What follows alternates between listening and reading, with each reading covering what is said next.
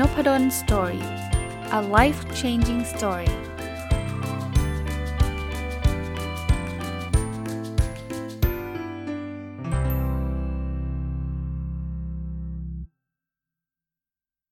สวัสดีครับ ยินดีต้อนรับเข้าสู่นพดล story podcast นะครับ ก็ยังอยู่กับหนังสือเล่มที่ชื่อว่าชีวิตไม่ติดกับกำจัดเจ็ดกับดักขวางความสำเร็จ หรือ trap tales นะครับ เขียนโดยคุณ David M.R. Covey กับคุณ Stephan M. Mardyks นะครับ ก็เมื่อวานเนี่ย ได้รีวิวไปหนังสือเกือบจบหมดแล้ว แต่ว่ามาติดอยู่ตอนท้ายเนี่ยเขามีบทเหมือนเขาเขียนว่าภาพรวมของกับดักที่ 1-7 เพลิน จริงๆ กับดัก 1-7 ผมก็เล่าไปแล้วเมื่อวานนะ แต่ว่ามันมีคล้ายๆเป็น implementation plan อะในการที่เราจะหลุดกับดักพวกนั้นไปได้ ตอนแรกก็เอ๊ะข้ามไปดีไหมเพราะว่าเดี๋ยวมันจะเบื่อเกินไปแต่ อ่านแล้วมันมีประโยชน์นะครับ วันนี้ก็เลยขอมามาเจาะเรื่องนี้โดยเฉพาะนะครับเริ่มต้นอันแรกเลย กับดักที่ 1 ก็คือกับดักความสัมพันธ์นะครับ คือเขาบอกว่าทำเหมือนคนโสดที่แต่งงานแล้วนะเหตุผลที่เราติดกับดักนี้มันมี 3 ข้อนี่ทวนให้ฟังเมื่อวานก็พูดไปแล้วนะครับ คือเราเชื่อว่าการเลี้ยงดูของเราเนี่ยเหนือชั้นกว่าคู่ชีวิตของเรานะ อย่างคนที่เป็นสามีเนี่ยก็เรียกว่าคุณพ่อคุณแม่เนี่ยเลี้ยงเรามาดีนะภรรยาเราเนี่ยคุณพ่อคุณแม่เลี้ยงมาอีกแบบหนึงอย่างครับพอเป็นแบบนี้คุยกันไม่จบภรรยาเราก็คิดว่าคุณพ่อคุณแม่เขาก็เลี้ยงตัวตัวเขามาดี แต่ว่าของเราเนี่ยอาจจะคิดอีกแบบหนึ่งเพราะนั้นถ้าเกิดใครคิด กันแบบนี้เนี่ยก็จะจะติดกับดักนี้ได้ง่ายนะครับ อันที่ 2 คือเราไม่สามารถปรับทัศนคติของเราจากฉันเป็นเรา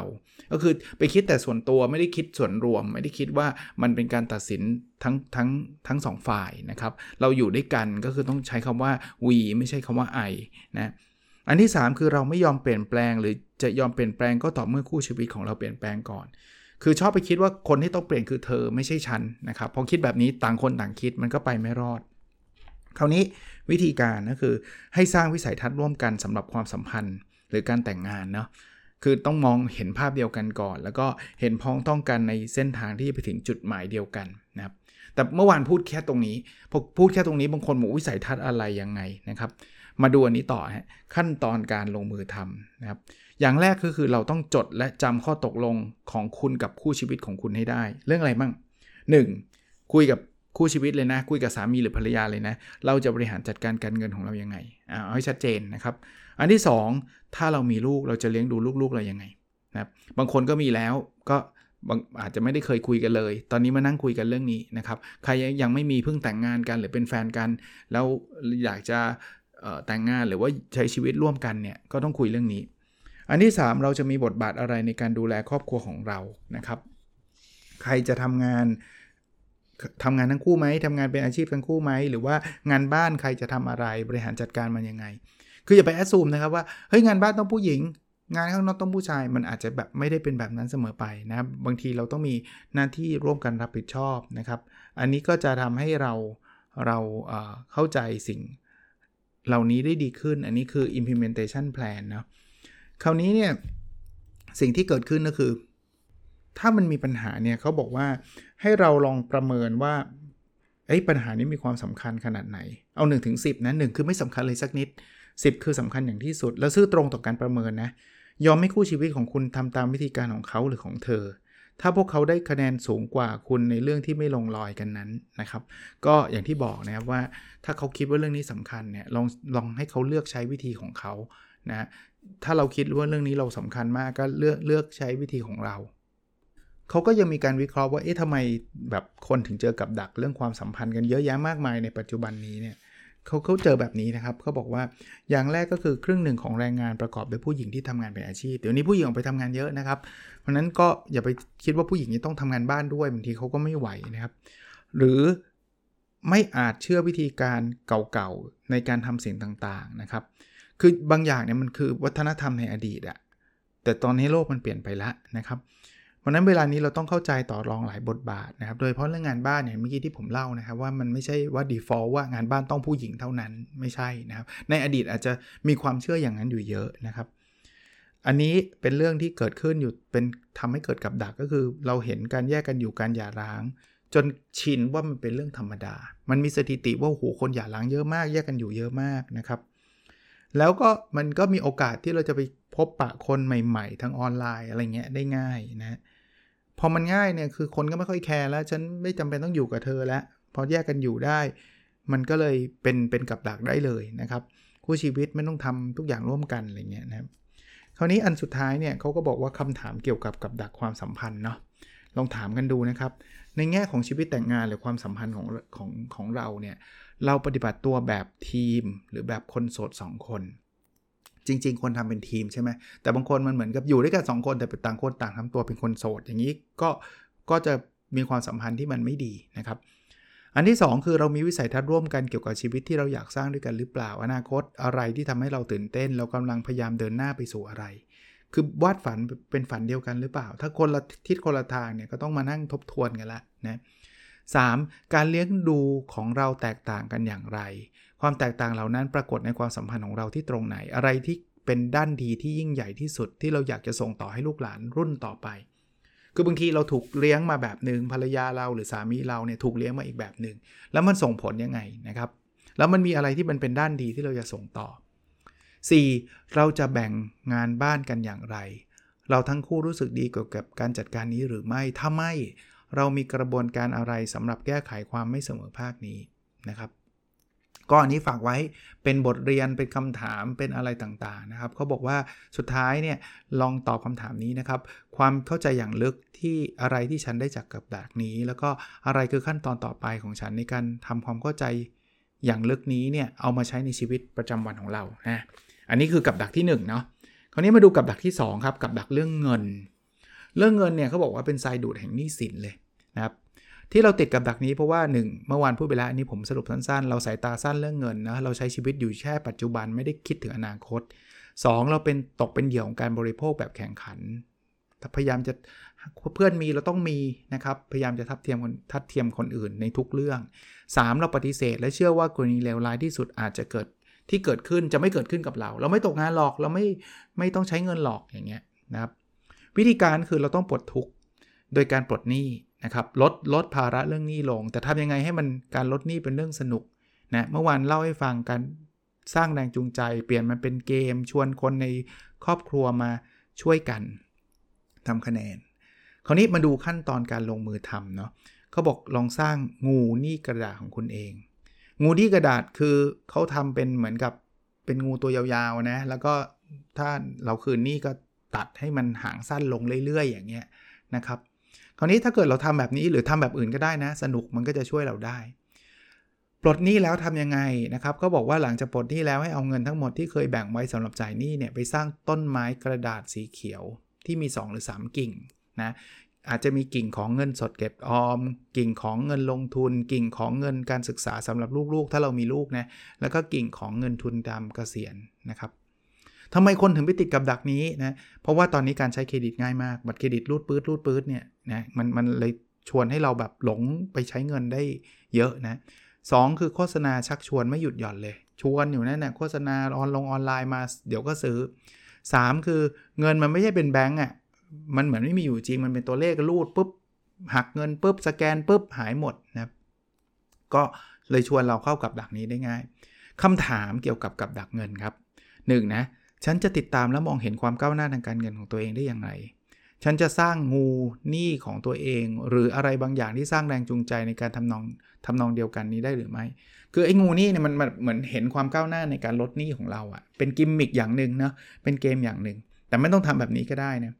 ข้อ 2 ฉันฉันสามารถกำจัดอะไรไปจากชีวิตเพื่อให้สอดคล้องกับเป้าหมายในการเงินฉันได้ดีขึ้น ฉันต้องทำการเปลี่ยนแปลงอะไรในการใช้จ่ายเพื่อจะหลุดพ้นจากหนี้สิน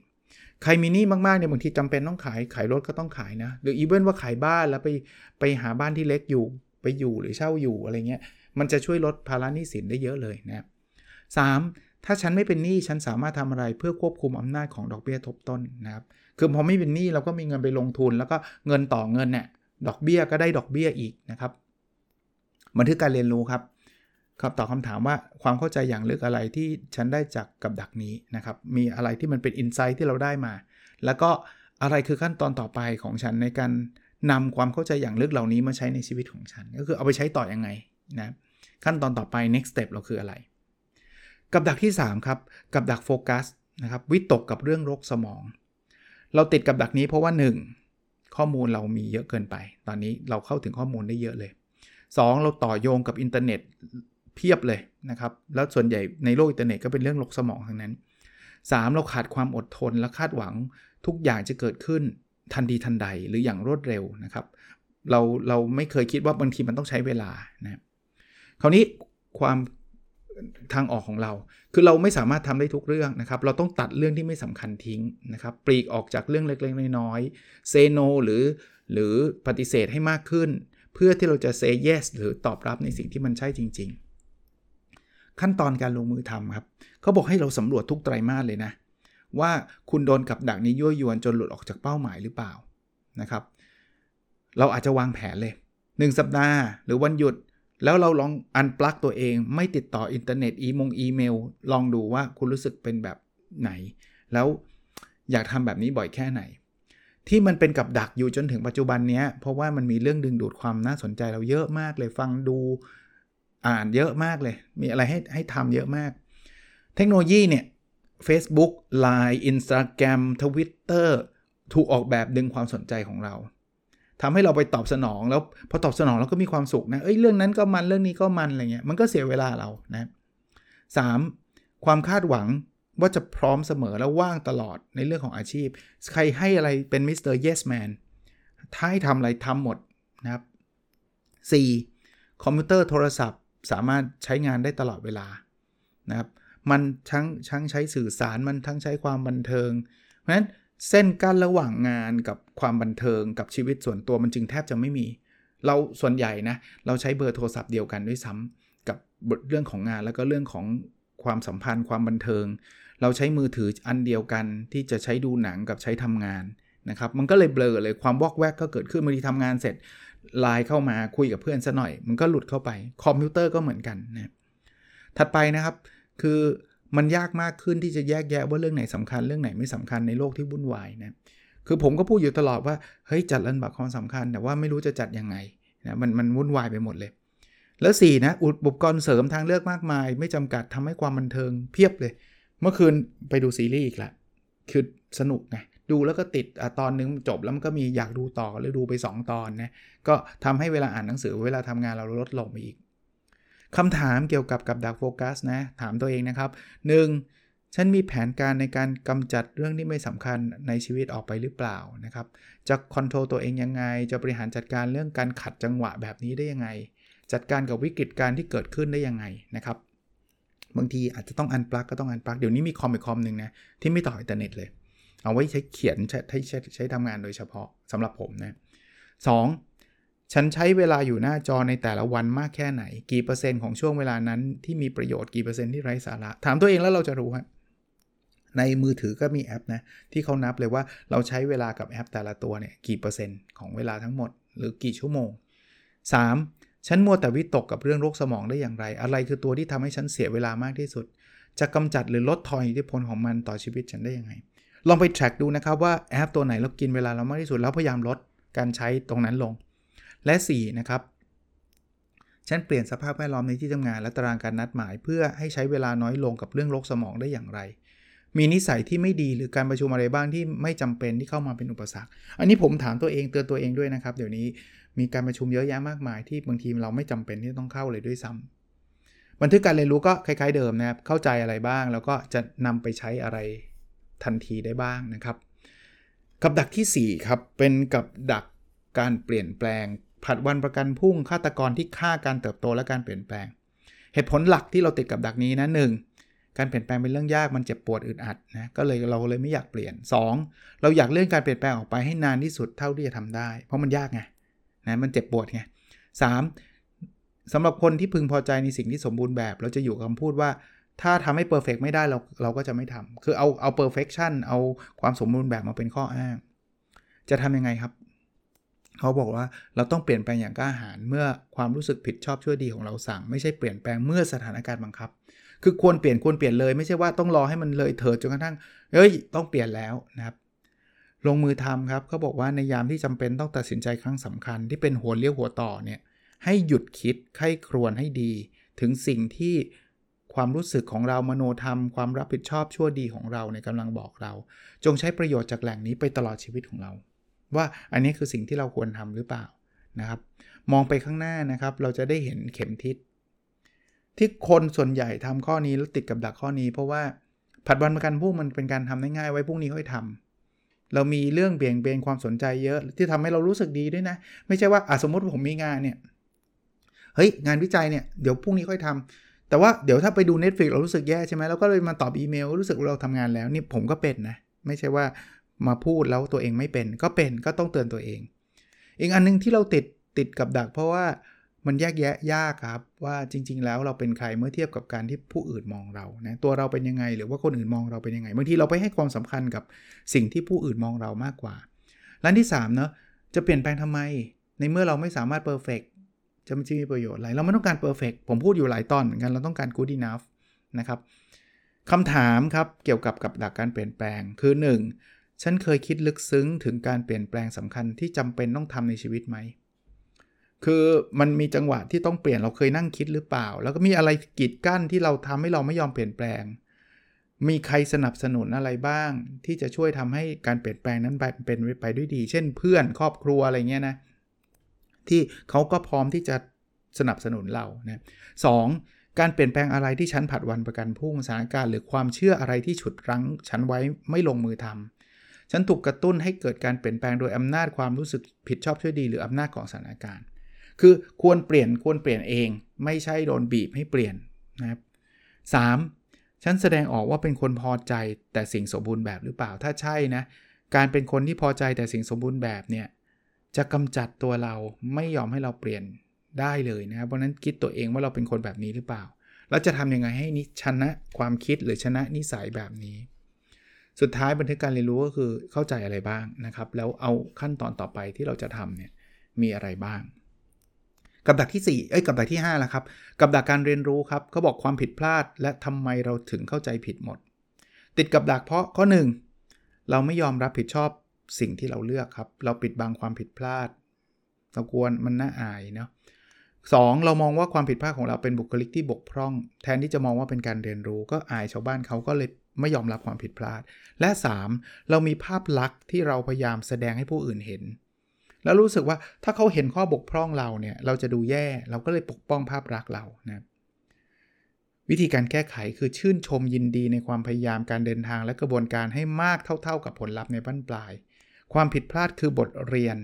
จงเรียนรู้ความผิดพลาดแทนที่จะปิดบังมันนะครับลงมือทำนะครับเขาบอกทุกไตรมาสลงตอบคำถาม 3 ข้อนี้ 1. เวลาผิดพลาดเรามองว่าเป็นการเรียนรู้หรือเปล่า ถ้าใช่เราเรียนรู้อะไรบ้างนะสมนุษย์เติบโตจากกระบวนการลองผิดลองถูก แล้ววนซ้ำอีกหลายรอบ เราทำกระบวนการนี้หรือเปล่านะครับทำตลอดหรือเปล่า 3. นวัตกรรมที่ยิ่งใหญ่หลายอย่างเจอ เกิดจากความพยายามไม่เลิกรา ความฝ่าฟันความล้มเหลว การฝ่าฟันความล้มเหลวจนกระทั่งประสบความสำเร็จ บอกให้คิดถึงโทมัสวายเดสันที่ทดลองเรื่องหลอดไฟเป็นหมื่นครั้งนะเราได้ใช้วิธีการแบบนี้กับชีวิตเราหรือเปล่านะครับ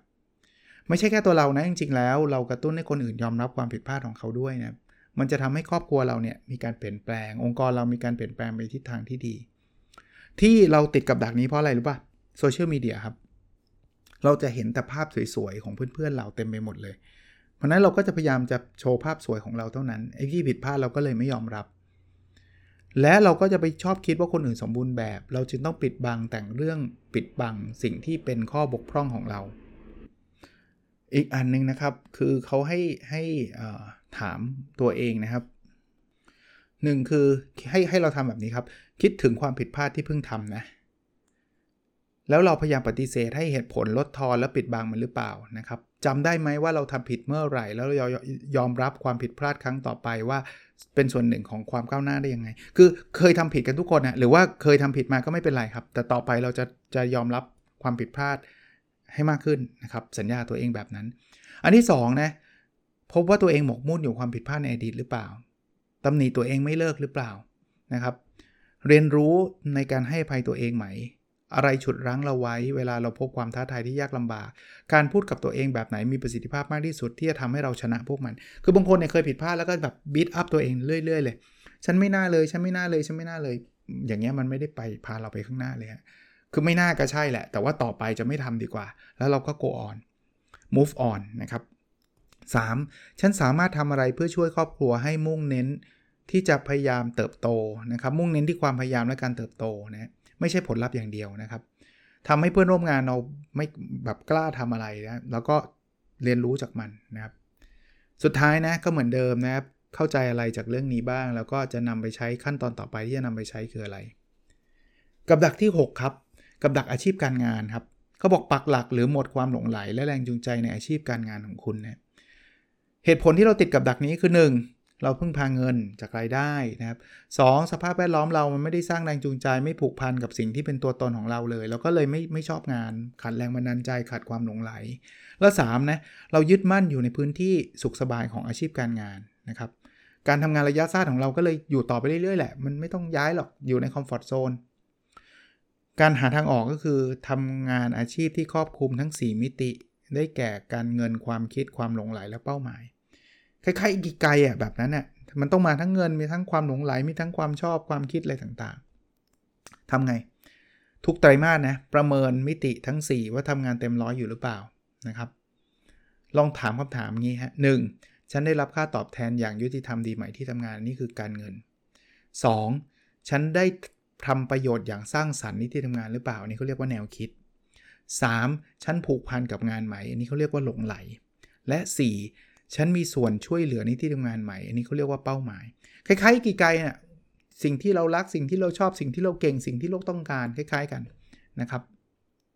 ถ้าเราแบบเริ่มที่จะแบบว่าไม่ใช่เยอะนะคุณจะต้องลองมองแล้วว่า เอ๊ยยังไงเริ่มอาชีพใหม่ดีไหมนะครับ หรือหาทำงานทำที่อื่นดีไหม แต่ก็ไม่ใช่ว่าไม่ใช่ทีเดียวลาออกทันทีอะไรเงี้ย มันก็คงไม่ต้องเร็วขนาดนั้นนะพิจารณาดูดีๆนะครับ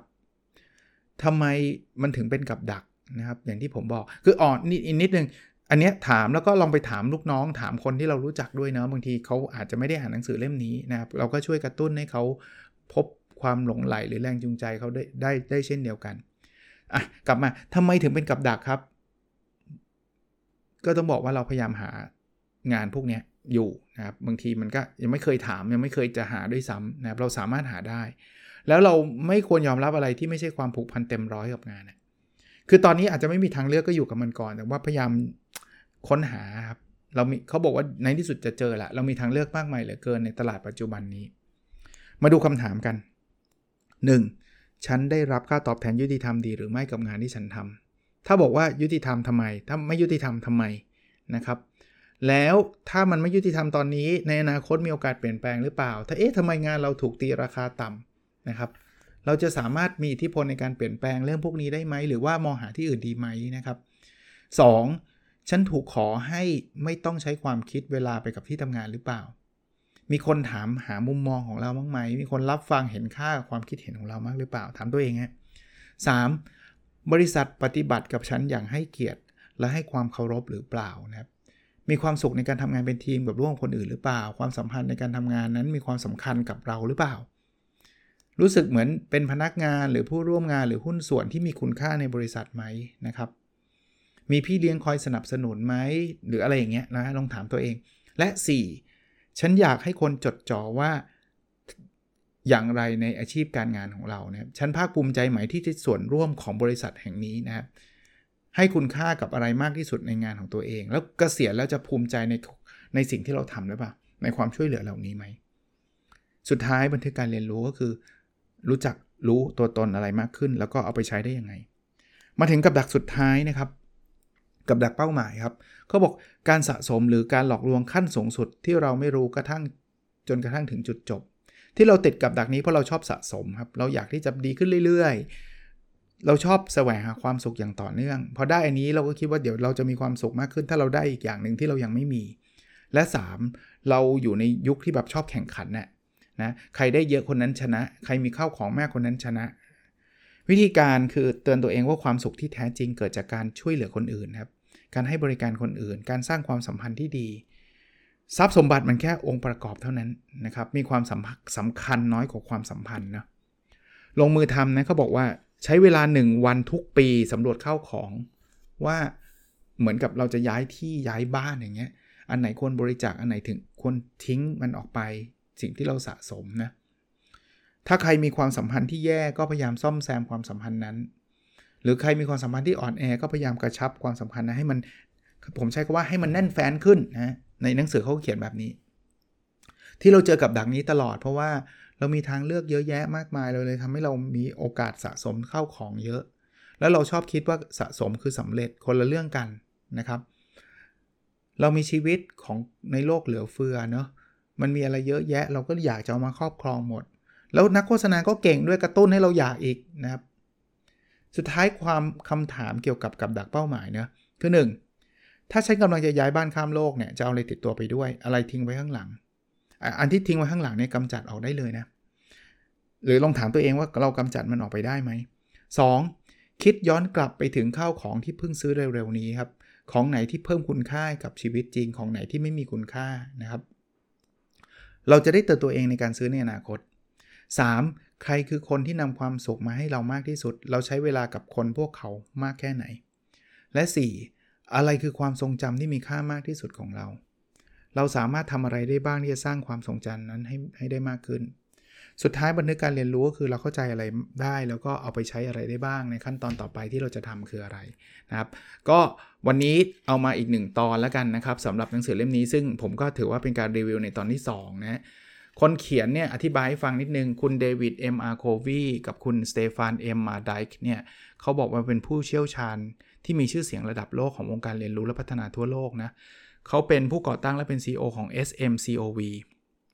Wisdom Destination แล้วก็ Trap Tales นะครับ เป็นผู้ก่อตั้งและเป็นหุ้นส่วนบริหารที่ Thomas Leyland Lead in English และ Streamline Certified ประสบการณ์ในอดีตทั้งคู่เคยเป็น COO ที่ Franklin Covey นะครับก็เป็นหนังสือที่น่าสนใจและอ่านสนุก เพราะว่าเป็นเรื่องนิยาย แต่ว่าสอดแทรกองค์ความรู้ แล้วก็มีบทสรุปไว้ตอนท้ายนะครับ คน แปลคือคุณวันธนาวงชัดก็แปลได้ดีนะครับ ผมอ่านแล้วก็ชอบนะครับ ชื่นชอบ หนังสือชื่อชีวิตไม่ติดกับกำจัด 7 กับดักขวางความสำเร็จนะครับ ลองไปหาอ่านกันดูได้นะครับ แล้วหวังว่าจะเป็นประโยชน์ครับ แล้วเราพบกันในพิสดถัดไปนะครับ สวัสดีครับ